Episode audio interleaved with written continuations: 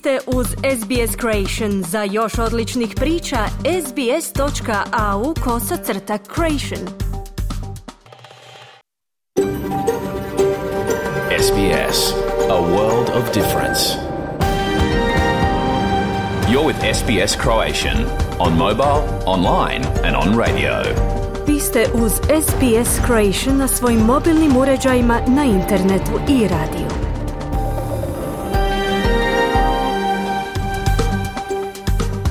S B S odaje priznanje tradicionalnim vlasnicima zemlje s koje danas emitiramo program na hrvatskom jeziku.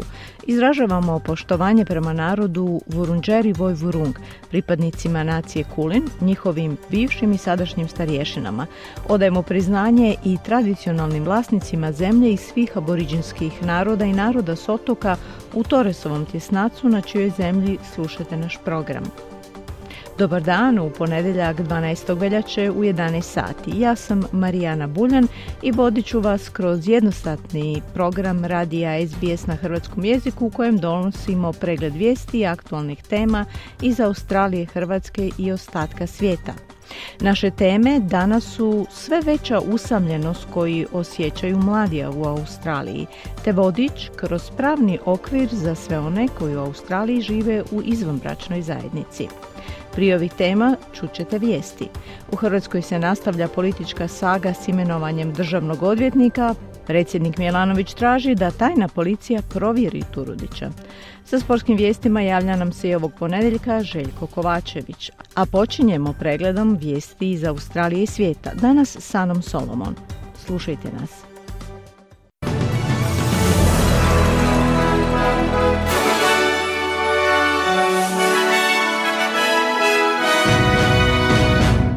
Današnjim vijestima poslušajte: aktualna vlada i oporba pod pritiskom da promijene porezne olakšice na investicijske nekretnine. Egipat upozorio Izrael da bi mogao suspendirati mirovni sporazum ako njihove trupe uđu u Rafu. I stotine prosvjednika se okupilo u središtu Atene kako bi se usprotivili prijedlogu zakona o istospolnim brakovima u Grčkoj.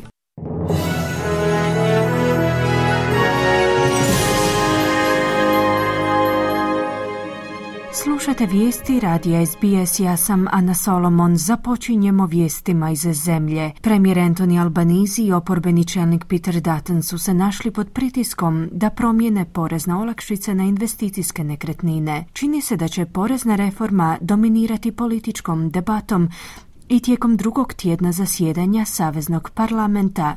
U stranci Zeleni predlažu ograničavanje pravila o negativnom gearingu, koja ulagačima omogućuju traženje poreznih odbitaka na gubitke koje ostvaruju na samo jednu investicijsku nekretninu po osobi. Međutim, taj prijedlog odbacuju i u vladi i u oporbi. Umjesto toga u koaliciji najavljuju politiku koja će se hvatati u koštac sa situacijom kada smanjenje poreza dovodi do guranja zarade u više porezne razrede. Dutton tvrdi da takva situacija u ovom trenutku negativno utječe na produktivnost jer zaposlenici gube poticaj da rade i zarađuju više. No Albanese kaže da njegova vlada ima ispravnu poreznu politiku. All thirteen point six million taxpayers will get a tax cut and eighty-four percent of Australians will get a higher tax cut. Svih trinaest zarez šest milijuna poreznih obveznika će ostvariti smanjenje poreza, dok će osamdeset četiri posto Australaca ostvariti veće smanjenje poreza. Peter Dutton želi razgovarati o bilo čemu osim o onome što se događa. On želi razgovarati o onome što se ne događa. Peter Dutton želi da Australci rade dulje za manje novca. Ono što Dutton želi jesu niže plaće te veći porezi za Australce s niskim i srednjim primanjima. On nastavlja odbijati sve reforme koje se provode u interesu radnika, naglašava Albanese. Građani Melbourna koji su se uputili prema Balaratu u potrazi za nestalom Samantha Murphy su upozoreni da poduzmu mjere opreza kako resursi ne bi bili nepotrebno preusmjereni. Deseci volontera nastavljaju tražiti nestalu ženu unatoč tome što je policija obustavila potragu. pedeset jednogodišnjakinja, majka troje djece, je otišla od kuće četvrti veljače na trčanje i otada je nitko nije vidio. Gradonačelnik Balarata, Des Hudson, kaže da mu je bilo drago vidjeti da su se ljudi iz Melbourna priključili potrazi, no kako navodi zabrinjavajuće je to što pridošlice ne poznaju to područje. Savezna ministrica infrastrukture Catherine King je parlamentarna zastupnica za to područje. Ona je izjavila da je lokalna zajednica svjesna težine potrage za ovom nestalom osobom. The terrain they've got working, they've been working through is really difficult. It's beautiful bushland, we all love it, but we know how difficult it is and just for a community like Ballarat. Teren je doista težak, to je gusto grmlje. Volimo to područje, no znamo u kojoj mjeri je ono teško za potragu. Ljudi u Ballaratu su širokogrudni i nadamo se pozitivnom ishodu ove potrage za Samantha Murphy, kazala je ministrica King. Bivši zamjenik premijera Barnaby Joyce, koji je u srijedu snimljen kako izvaljen na jednoj stazi u Canberri, mrmlja vulgarne riječi, je pokušao obrazložiti ovaj incident.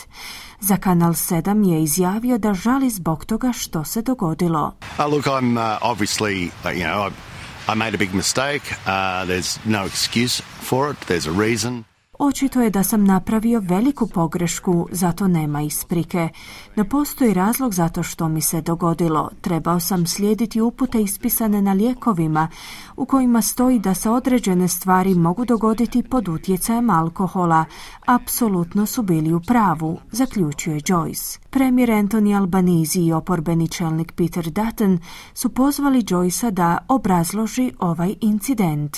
Proširen je program potpore državne vlade za žene koje žive izvan većih gradova, a koje su pripadnice domorodačke populacije, veteranke ili se suočavaju s drugim izazovima u pronalasku posla. Nova runda bespovratnih sredstava dostupna je u okviru programa Return to Work Pathways vlade Novog Južnog Walesa, osiguravajući do dva milijuna dolara za potporu ženama da se obuče i zaposle. Prijave za bespovratna sredstva su otvorena do danas, nakon pokretanja programa dvije tisuće dvadeset treće kojim je financirano trinaest projekata i isporučeno više od tisuću sto sati podrške pri zapošljavanju i obuke na radnom mjestu. Organizacije s prilagođenim programima usmjerenima na uklanjanje prepreka ženama pri ponovnom ulasku u radnu snagu ispunjavaju uvjete za dobitak bespovratnih sredstava u iznosu su između sto tisuća i dvjesto pedeset tisuća dolara. Slušate vijesti radija S B S, nastavljamo vijestima iz svijeta. Američki predsjednik Joe Biden je kazao izraelskom premijeru Benjaminu Netanyahu da Izrael ne bi smio nastaviti svoje napade na grad Rafu na jugu Gaze ako nemaju detaljan plan kojim bi zajamčili sigurnost Palestincima koji su u tom gradu pronašli sklonište.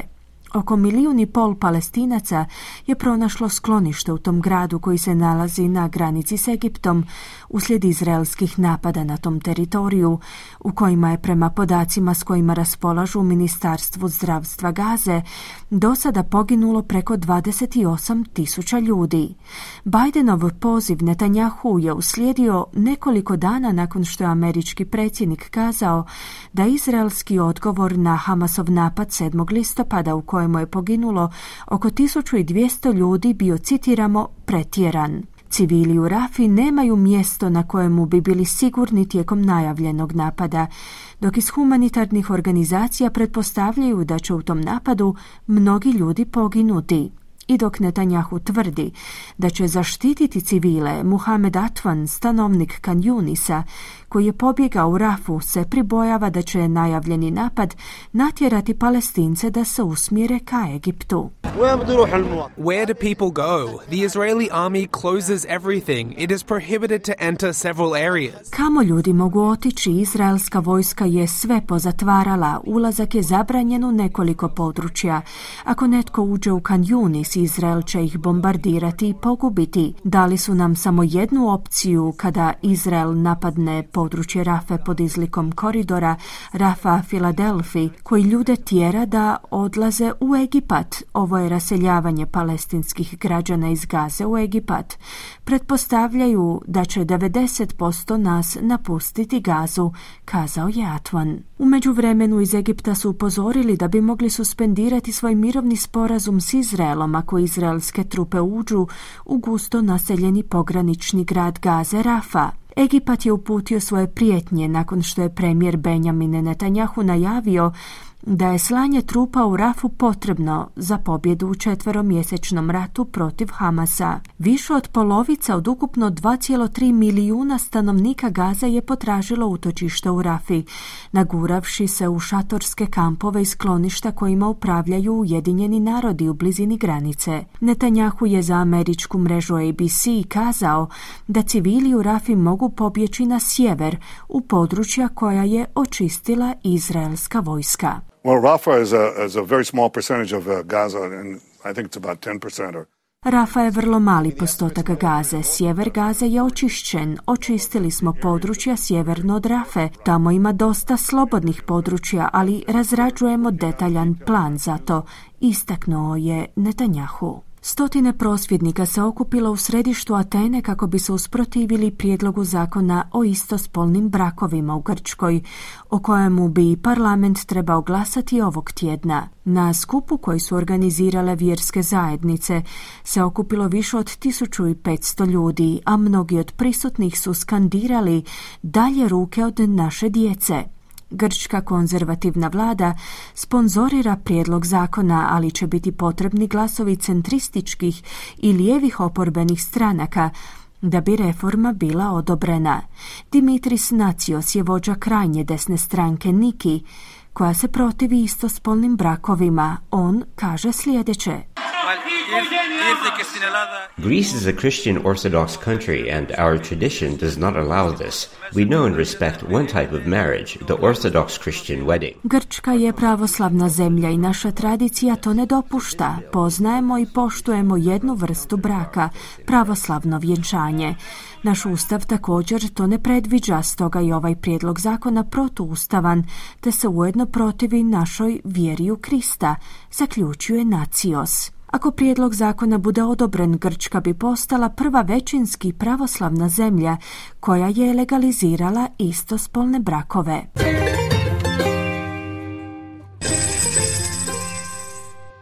Danas jedan australski dolar vrijedi nula zarez šezdeset pet američkih dolara, nula zarez šezdeset eura te nula zarez pedeset dvije britanske funte. I na koncu, kakvo nas vrijeme očekuje tijekom današnjeg dana u većim gradovima Australije. Perth sunčano uz najvišu dnevnu temperaturu do trideset četiri stupnja Celzija. Adelaide također sunčano i trideset osam stupnjeva. Melbourne sunčano trideset pet, Hobart djelomična na oblaka dvadeset osam, Canberra uglavnom sunčano trideset.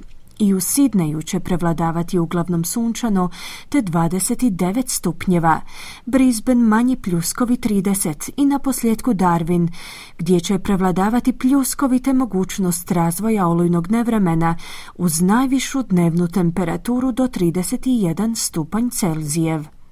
Slušali ste vijesti radija S B S. Za više vijesti posjetite S B S News.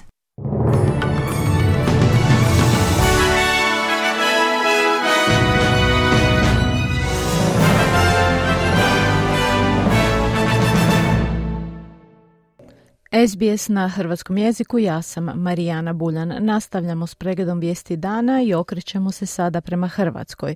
Predsjednik Zoran Milanović nada se srušiti u Saboru potvrđenog glavnog državnog odvjetnika. U utorak opet poskupljuje gorivo. Više u izvješću Siniše Bogdanića iz Zagreba.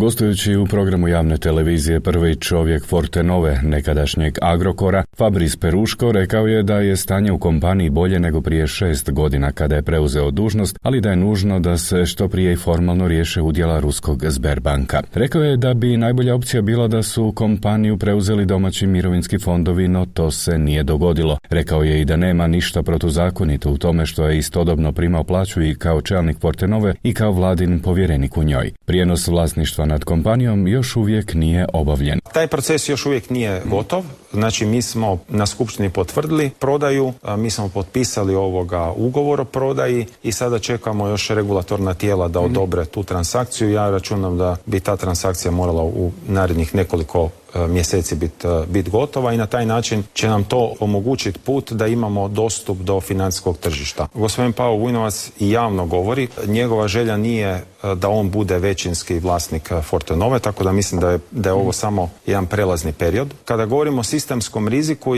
ja bi njega usporedio sa sistemskim rizikom kojeg imao Agrokor prije šest sedam godina. Znači, Agrokor je u tom trenutku imao je sedam zarez osam milijardi eura duga. Mi kao kompanija danas imamo manje od milijardu. Za ovu godinu ističe da će biti vrlo izazovna jer se mora vratiti dug od milijardu i dvjesto milijuna eura, što će se pokušati namaknuti prodajom agrobiznisa. Tko god bude kupio Belje, Vupik i Pik Vinkovci uh-huh. će ostati strateški partner Fortenovi jer će nam biti najveći dobavljač svinjskog mesa uh-huh. za Pik Vrbovec. Znači, taj kupac mora biti strateški prihvatljiv, on mora dati dobru cijenu. Naravno da ćemo voditi računa da taj novi kupac održava zaposlenost. Hoće li to biti Podravka, o čemu se špekulira, ili netko drugi, ostaje nam za vidjeti. A nakon ponovne neuspjele prodaje većinskog udjela Uljanik brodogradnje u vlasništvu Uljanik brodogradilišta d d u stečaju, u kojem je država većinski vjerovnik, iz Nezavisnog sindikata radnika Hrvatske priopćili su da su nezadovoljni pristupom resornih ministarstava. Naime, u petak se nije održala najavljena dražba za kupnju tvrtke Uljanik brodogradilište jedan osam pet šest jer nije uplaćena nijedna jamčevina. S obzirom na velike financijske probleme u kojima se nalazi, poduzeću koje je trebalo sačuvati brodogradnju u Puli od propasti Uljanika sada prijeti stečaj, jer ukoliko se stečajni postupak pokrene, u potpunosti će se blokirati prodaja poslovnih udjela koje posjeduje država. Sindikalist Boris Cerovac. Zadnja dražba pokazala je da opet nema nikakvih pomaka i dokazala je da ni investitori koji bi željeli kupiti Uljanik ne uspijevaju doći do ministarstava, a i sami znaju da ne može šta sudjelovati u dražbi dok i ministarstvo ne kaže u kojem smjeru, da li im želi pomoći, što želi sa njima, tako da i oni traže dalje sastanak sa ministarstvima. Tim je, kažu u sindikatu, ozbiljno ugrožena industrijska djelatnost u Istri, a kao rezultat tristo pedeset radnika ostaće bez posla. Predsjednik Zoran Milanović i dalje ne prihvaća izbor suca Ivana Turudića za glavnog državnog odvjetnika, a protiv ovog izbora vladajućih prosvjedovat će oporba. Da skratimo priču, vladajući ha de ze na ovo mjesto postavio sebi bliskog suca usprkos protivljenju oporbe i predsjednika. Nakon što je objavljeno da je Turudić potvrđeni kandidat, a prije glasanja u Saboru, medijski prostor preplavile su es em es poruke koje je Turudić razmjenjivao s Josipom Rimac, nekad moćnom ha de zeovkom, danas bivšom državnom tajnicom optuženom za korupciju. Turudić se, objavljeno je, i sastajao sa Zdravkom Mamićem, današnjim bjeguncem od hrvatskog pravosuđa. Zadnja sigurnosna provjera moćnog suca obavljena je dvije tisuće devetnaeste. godine. Evo što je predsjednik Milanović u danu iza nas rekao za en jedan televiziju. Turudić je nelegalno, protuzakonito izglasan u Saboru. Sabor također obvezuju zakoni koje je izglasao. Ti zakoni jasno kažu da nad, da, da nad kandidatom koji je izvan sustava mora biti provedena sigurnosna provjera i to je ultimativni cilj. Jel kasno? Ne, ne. To se može promijeniti, može ga se vratiti i sigurnosno provjeriti. Ko će to napraviti? So. Kako zapravo izgledaju te sigurnosne provjere za javnu je televiziju objasnio Bruno Pavić, bivši djelatnik sigurnosno-obavještajne agencije i stručnjak za sigurnost. Temeljna provjera prvog stupnja je najjača provjera koja se provodi kod, kod kandidata i ona uključuje, dakle, i izliste poziva i razgovor s kandidatom. Može se uključiti poligraf ukoliko je to, ukoliko je to, ukoliko je to potrebno, a kod provjere drugog stupnja ona se, ona se radi malo, malo, malo blaži način. Dakle, razgovor se radi samo i isključivo ukoliko ima nekih nejasnoća koje treba razra, razjasniti. Dok se provjera trećeg stupnja, koja je u ovom slučaju propisana za državne dužnosnike, radi se samo uvid u dokumentaciju ko, s kojom agencija raspolaže odnosno sve, sve, sve, ovaj, sve evidencije koje agencija ima plus otvoreni izvori i slično. Što se tiče provjere prvog stupnja, ona je propisana za uh, zamjenike, a, a, a za, za državne dužnosnike je propisana trećeg stupnja. E, to je dvije tisuće dvanaeste je bio, bila izmjena, izmjena tog zakona i, i, i tad, su, ovaj, tad, su, tad, se, tad se to smanjilo, smanjilo se ovaj, eh, kako da kažem, eh, ozbiljnost te provjere. Nakon sastanka zastupnika osam stranaka lijeve i centrističke oporbe, es de pea, Možemo, socijaldemokrata, reformista, Fokusa, Centra, stranke s imenom i prezimenom i Radničke fronte, šef es de pea Peđa Grbin pozvao je građane na veliki prosvjed protiv izbora Ivana Turudića na čelo Državnog odvjetništva Republike Hrvatske. Sandra Benčić iz Možemo rekla je da je Turudićev izbor bio motiviran time da se zaustave postupci protiv ha de zea. A evo što je jučer rekao splitski gradonačelnik i predsjednik stranke Centar Ivica Puljak. Pozivam sve građane grada Splita da u subotu sedamnaestog veljače u jedanaest sati dođu na Markov trg i da poruče da Hrvatska može biti drugačija, da Hrvatska može krenuti u smjeru jedne moderne evropske zemlje, a stranka Centar će osigurati prijevoz iz grada Splita za sve one koji žele sudjelovati na prosvjedu. ha de ze želi dalje razvijati državu straha promjenom kaznenog zakona i izborom glavnog državnog odvjetnika, čovjeka koji je povezan sa kriminalnim miljeom, pa ja očekujem da se napuni Markov trg i da na takav način da jedan puni Markov trg, koji je na neki način i simbol, da pokaže da građani žele drugačiju Hrvatsku. Od utorka poskupljuje gorivo, i benzin i dizel. Prema važećoj vladinoj formuli za izračun cijene naftnih derivata, benzin će poskupjeti za tri centa, a dizel i plavi dizel za pet centi po litri. Nova cijena Eurosupera devedeset pet bit će jedan euro četrdeset pet centi, eurodizela jedan euro četrdeset osam centi, a plavog dizela devedeset četiri centa. Puni tank prosječnog spremnika od pedeset litara od utorka će tako biti skuplji za euro i pol, radi li se o benzinu, ili za čak dva i pol eura, radi li se o dizelu. Za danas toliko o aktualnostima iz Hrvatske. Iz Zagreba za es be es, Siniša Bogdanić. Hvala Siniši. Na redu su sada sportske vijesti. Rijeka i dalje drži prvo mjesto u prvenstvene ljestvice ha en el-a. Dinamo opet nije pobjedio Lokomotivu, Osijek je izgubio u Puli, Hajduk pregazio Slaven Belupo. Hrvatska nogometna reprezentacija doznala suparnike u Ligi nacija, a vaterpolska reprezentacija izborila nastup na olimpijskim igrama u Parizu. Javlja Željko Kovačević. U posljednjem susretu dvadeset drugog kola ha en el-a nogometaši Rijeke su na igralištu na rubu regularnosti, natopljenom vodom koja je na dijelovima potpuno prekrijevala igralište, pobjedili domaćina Goricu rezultatom dva nula. Rijeka nakon te utakmice ima dva boda više od drugoplasiranog Hajduka. Gorici je u nastavku sezone obila četvrta utakmica i četvrti poraz. U jedva gledljivom susretu dosuđeno je čak četiri kaznena udarca, tri za Rijeku, oba pogotka za goste dao je Obregon, uvjetno s bijele točke, bolje rečeno s blatne rupe u šezdeset šestoj i sedamdesetoj petoj minuti. Treneri Gorice i Rijeke Dinko Jeličić i Željko Sopić. Pa nema puno komentara. Čestitke Rijeci. Mi idemo dalje. Još jednom je otišlo, rekao bi u detalju, na stranu Rijeke. Pa jako teško mi je pričati o utakmici, jer ovo je više ličilo vaterpolu, ali sve u svemu mislim da smo pokazali htjenje, želju.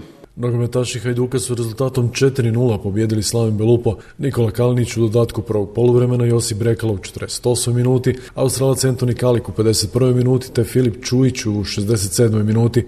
Trenera Hajduka Karoglana je prema objašnjenju pomoćnog trenera Dragana Blatnjaka iscrpila viroza i utakmica, pa je onda Blatnjak u utakmici rekao: Poslije one utakmice sa Rijekom ostali smo dužni našim navijačima. Danas smo htjeli pokazati pravi Hajduk, pravu igru i mislim da smo u tome uspjeli. Zabili smo četiri prekrasna gola i nitko sretniji od nas. Dinamo opet nije pobjedio Lokomotivu, ovoga puta bilo je dva dva. Lokomotiva je vodila jedan nula i dva jedan golovima Fabijana Krivaka iz osamnaeste minute i Duja Čopa iz dodatka poluvremena, no Bruno Petković će poravna u četrdesetoj i u posljednjoj minuti sudačkog dodatka prvog poluvremena. Treneri Lokomotive i Dinama Silvio Čabraja i Sergej Kirović. Ne, ne znam da li smo crna mačka. Ovaj. Mi smo u ovom prvenstvu izgubili svega pet utakmica. Pohvalno je naravno što smo se uspjeli odmah vratiti iz zaostatka. Moramo se zadovoljiti s bodom, mada ja sa ovim ishodom nisam zadovoljan. Pod vodstvom novog trenera Paola Tramecanija, nogometaši Istre pomalo su neočekivano pobjedili Osijek jednim golom Emanuela Konga u četrdeset trećoj minuti nakon nesporazuma obrane i vratara Malenice. Unatoč svemu što je poduzeo Zoran Zekić, trener Osječana, moraju priznati poraz. jako teško pronaći riječi sad u ovom trenutku nakon ove naše partije, da mi je neugodno je. Varaždin je savladao Rudaš jedinim golom Dimitra Mitrovskog u šezdeset sedmoj minuti. Na ljestvici vodi Rijeka sa četrdeset sedam bodova, Hajduk ima dva boda manje, treći Dinamo s utakmicom manje i četrdeset jedan bodom, četvrti Osijek s deset bodova manje, slijede Lokomotiva, Gorica, Slaven Belupo, Varaždin, Istra i Rudaš. Hrvatska vaterpolska reprezentacija plasirala se u četvrtfinale svjetskog prvenstva u Dohi, savladavši Kinu dvadeset dva četiri, prethodno Južnoafričku republiku dvadeset devet šest. Plasmanom u četvrtfinale Hrvatska je osigurala nastup na olimpijskim igrama u Parizu, a u borbi za polufinale utorak je čekaju najbolji srbijanski vaterpolisti. Izbornik Ivica Tucak. Ja sam rekao da Hrvatska mora biti na olimpijskim igrama i to je ono što pripada našoj reprezentaciji. Još važniji korak, ući u borbu za medalje, bit će teško. Hrvatska skijašica Zrinka Ljutić osvojila je drugo mjesto na slalomu svjetskog kupa u andorskom Zoldeu. Andora očito paše nama, hrvatskim skijašicama. Leonino postavlje ovdje s prošle godine i moje ove. Hrvatski nogometaši će nastup u Ligi nacije otvoriti gostovanje u Portugalu petog rujna, a tri dana poslije će ugostiti Poljsku. U listopadu će vatreni biti domaćini Škotskoj. Izbornik Zlatko Dalić. Pred nama je opet jedno veliko takmičenje. Liga nacija, naše finale sad ostaje iza nas i novo dokazivanje. Portugal, Poljska, Škotska, mislim da grupa nije loša. Dobili smo izvrto jakog Portugala, već drugi put s njima u Ligi nacija, ali to će biti za nas jedno jako dobro takmičenje i mislim da opet ćemo živjeti nogometu i naravno naš cilj će biti da prođemo među te prve dvije ekipe, da se plasiramo dalje u četvrtfinale. Liga nacija bila je nama jedna rak rana, prva dva puta, treći put smo ušli u finale i to treba pokušati ponovno praviti. Športski pozdrav iz Hrvatske, za S B S radio, Željko Kovačević. Hvala Željku i toliko za danas u vijestima. U tematskom dijelu našeg programa govorimo o problemima usamljenosti u Australiji i pravima koje imaju osobe u izvanbračnoj zajednici. Ostanite uz S B S na hrvatskom jeziku. Slušate S B S na hrvatskom jeziku, ja sam Marijana Buljan. Na redu je sad jedna važna australska tema. U posljednje vrijeme sve se više govori o problemu usamljenosti i izoliranosti, što može izazvati ozbiljne zdravstvene probleme, baš kao i neke od najštetnijih životnih navika. Kad govorimo o usamljenosti, često mislimo ili podrazumijevamo da je riječ o starijim osobama, no istraživanje pokazuje da su u Australiji mladi najusamljenija skupina. Prilog Aleksa Anifantisa pripremila je Ana Solomon. Sve veći broj ljudi navodi da se osjećaju izolirano i nepovezano unatoč tome što se svakodnevno nalaze u društvu drugih ljudi. Profesor Ian Hickie iz Centra za mozak i um pri sveučilištu Sydney kaže sljedeće. There's people in the world, they're going places in which there are people, but they lack significant emotional connection, reciprocity with other people. Ljudi se svakodnevno nalaze u okruženju drugih ljudi, no unatoč tome nedostaje im emocionalna poveznica, odnosno reciprocitet s drugima.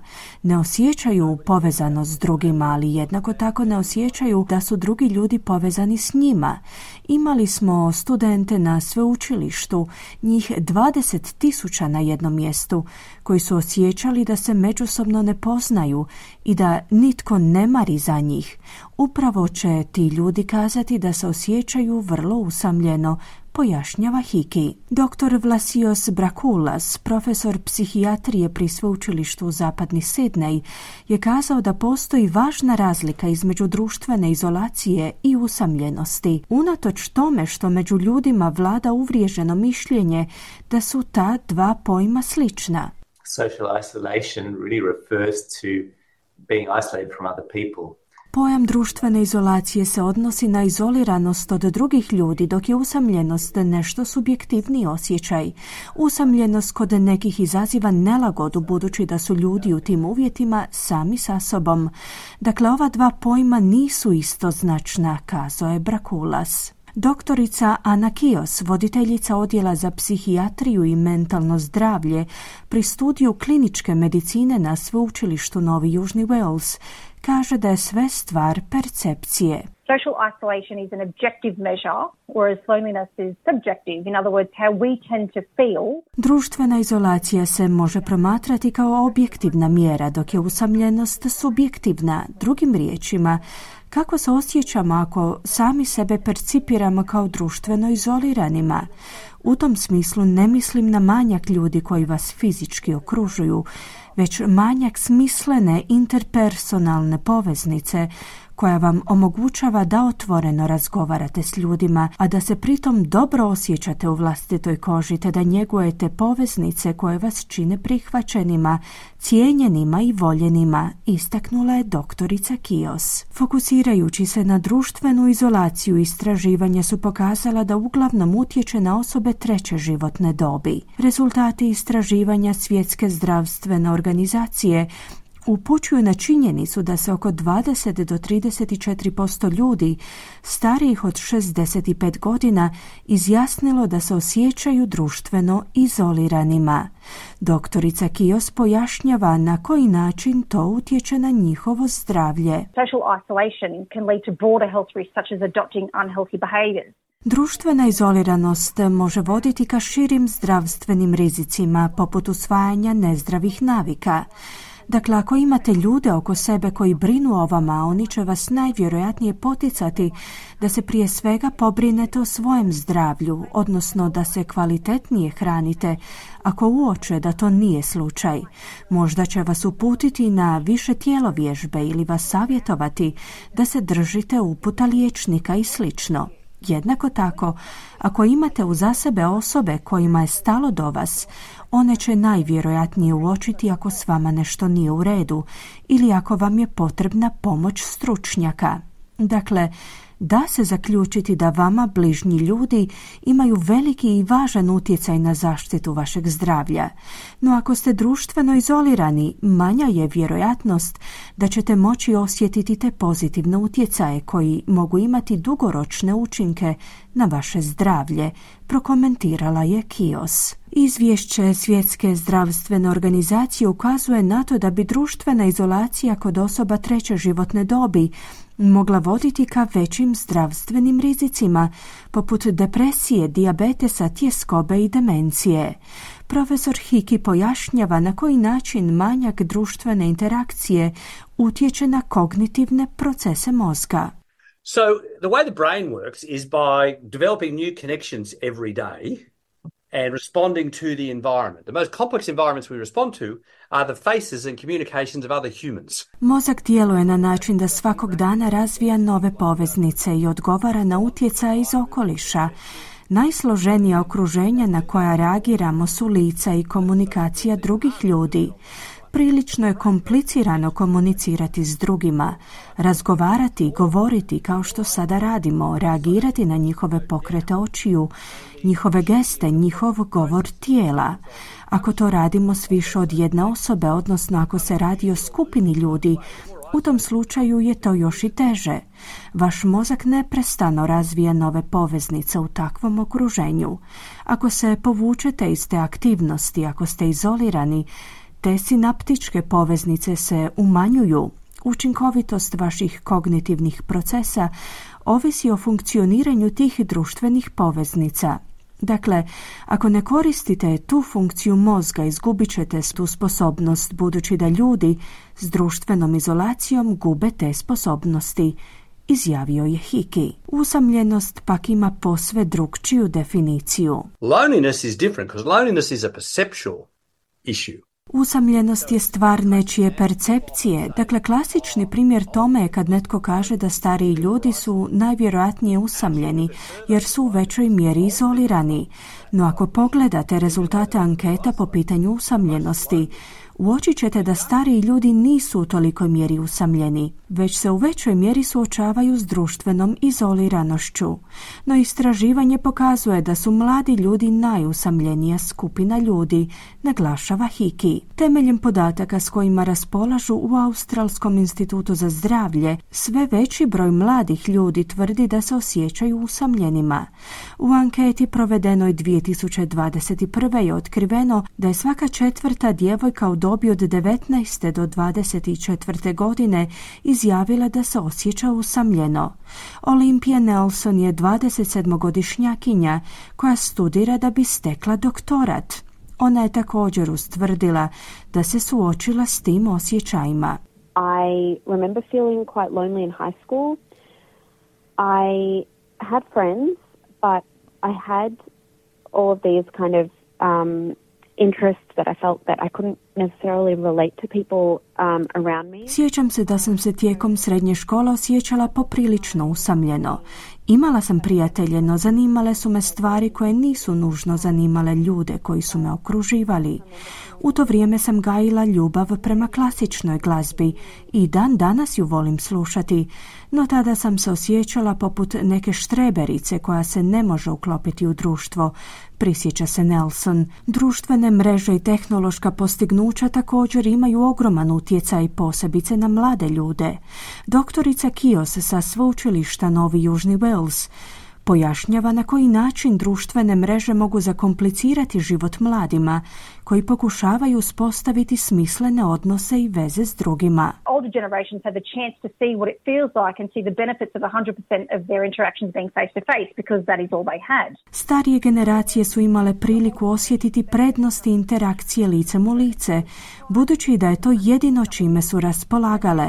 Drugim riječima, pretpostavljam da starije generacije imaju korist od društvenih poveznica koje su uspostavljene prije upotrebe masovne tehnologije i sada upotrebljavaju ta tehnološka rješenja u svoju korist na način da su, zahvaljujući tehnologiji, u češćem kontaktu s ranije uspostavljenim kontaktima.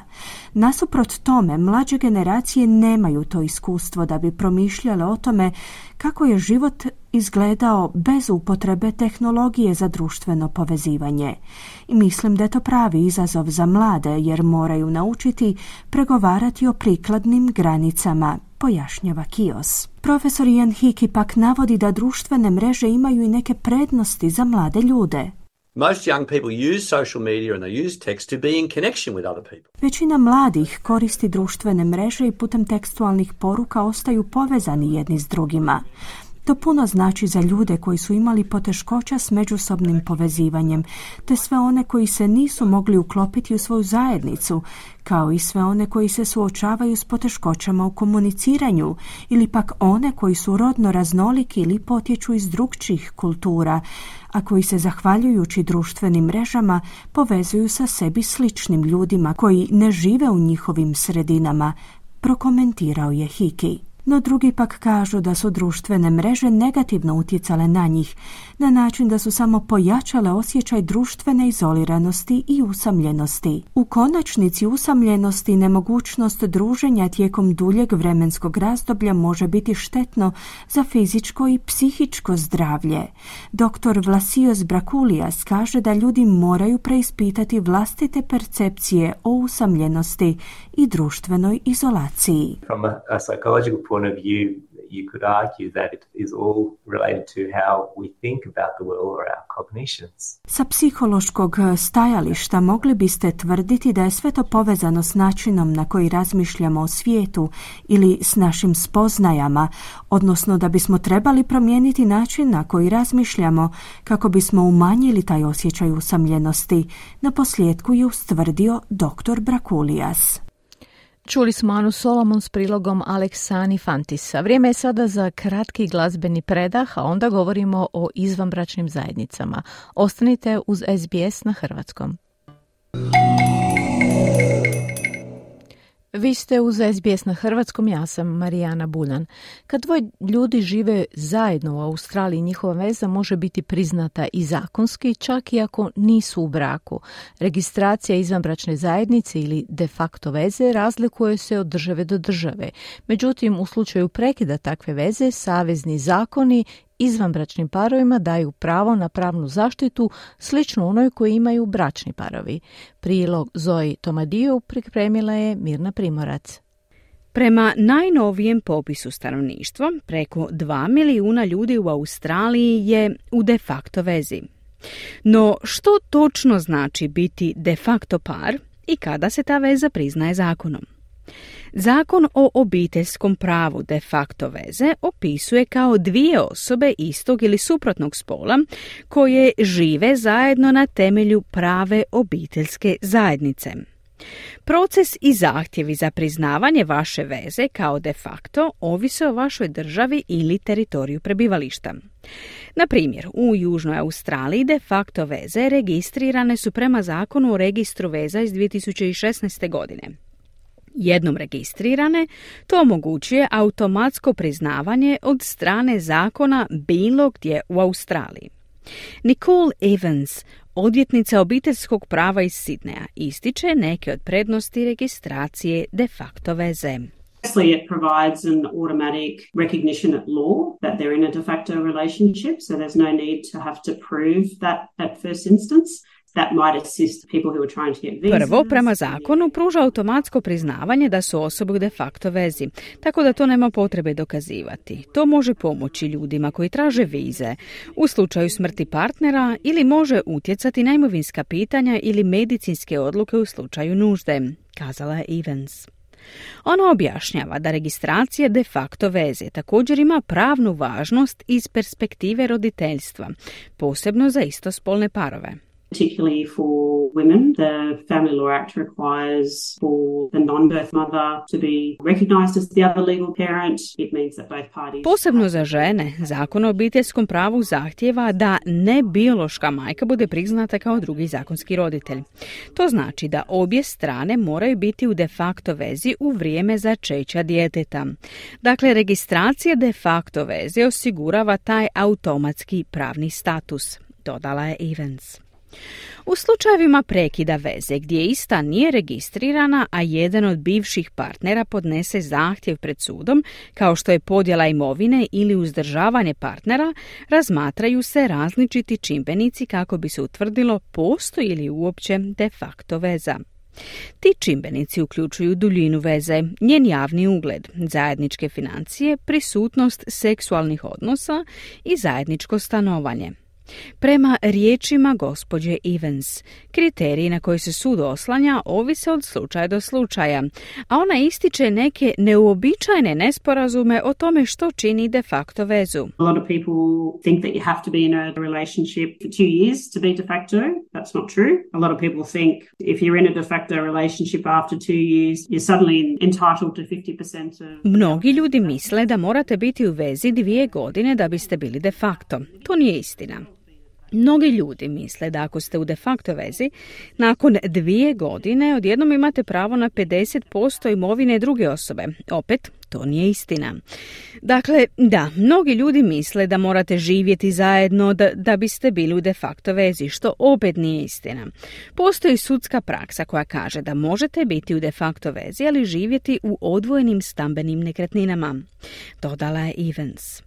Postoji čak i sudska praksa koja priznaje postojanje de facto para čak i ako je jedna osoba zakonski udana za nekog drugog. Damien Greer, odvjetnik za obiteljsko pravo iz Brisbanea, pojašnjava. It doesn't happen very frequently. It is more the case of where you have people who have been married but never divorced and then they move into a de facto relationship.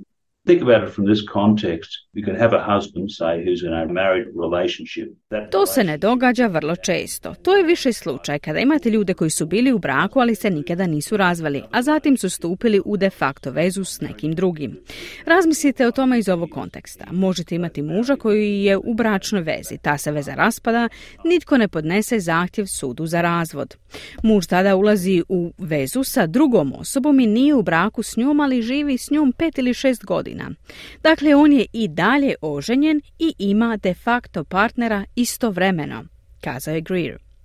Sporovi o djeci iz de facto veze koja se prekida, kao što su dogovori o roditeljstvu i kontakt sa djecom, rješavaju se pred sudom na isti način kao i za bračne parove. Zahtjevi za sudskim nalogom koji se odnose na financijska pitanja, uključujući podjelu imovine, uzdržavanje partnera, moraju se podnijeti u roku od dvije godine od prekida veze sa de facto partnerom, osim ako posebne okolnosti dopuštaju iznimku.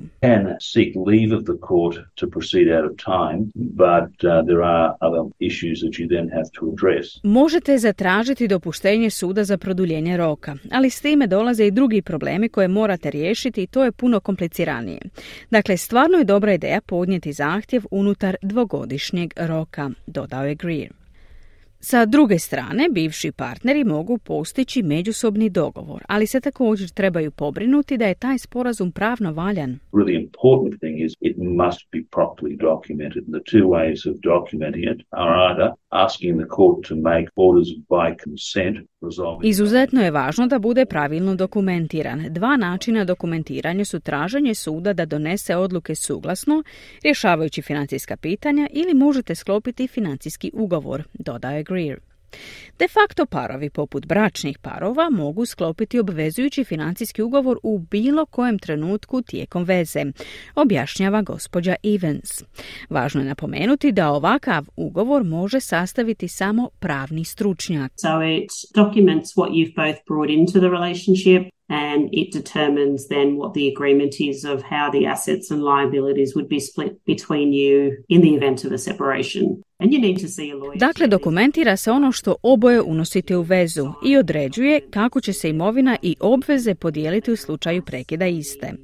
Za ove dokumente morate potražiti usluge odvjetnika. Odvjetnik mora potpisati dokument kojim potvrđuje da vam je pružio neovisan pravni savjet o prednostima i nedostacima sklapanja ovakvih ugovora, dodala je Evans. De facto parovi koji prekidaju svoju vezu mogu također koristiti usluge medijacije kako bi postigli sporazum o pitanjima vezanima uz djecu i financije. Fiona Bennett, savjetnica u vladinoj organizaciji Relationship Australia, ističe da medijacija može pomoći objema strankama da postignu pošten i pravičan dogovor, a da pritom ne dopuste emocijama da ih preplave. Postupak medijacije je dobrovoljan. Kada jedna strana pokrene postupak, usluga kontaktira drugu stranku i pita je li voljna sudjelovati. Ako obje strane pristanu, obično slijedi postupak procjene kako bi se dobila slika o povijesti veze, uključujući sve čimbenike rizika, objašnjava gospođa Bennett. What we're wanting to do in that is make sure that we can really screen and understand whether these two people will be able to sit in the same room, or if they can't sit in the same room, can they at least communicate via a mediator. Želimo biti sigurni da možemo stvarno procijeniti i razumjeti mogu li ove dvije osobe sjediti u istoj prostoriji ili, ako ne, mogu li barem komunicirati putem posrednika. Stvarno provodimo procjenu rizika kako bismo bili sigurni da su poznati svi oblici obiteljskog nasilja ili vrste prisilne kontrole prije nego što počne postupak medijacije, kazala je Bennett. Konačno, prednost za parove koji okončavaju svoju vezu i odluče koristiti medijaciju je ta što mogu pokušati riješiti svoje sporove na osnažujući način.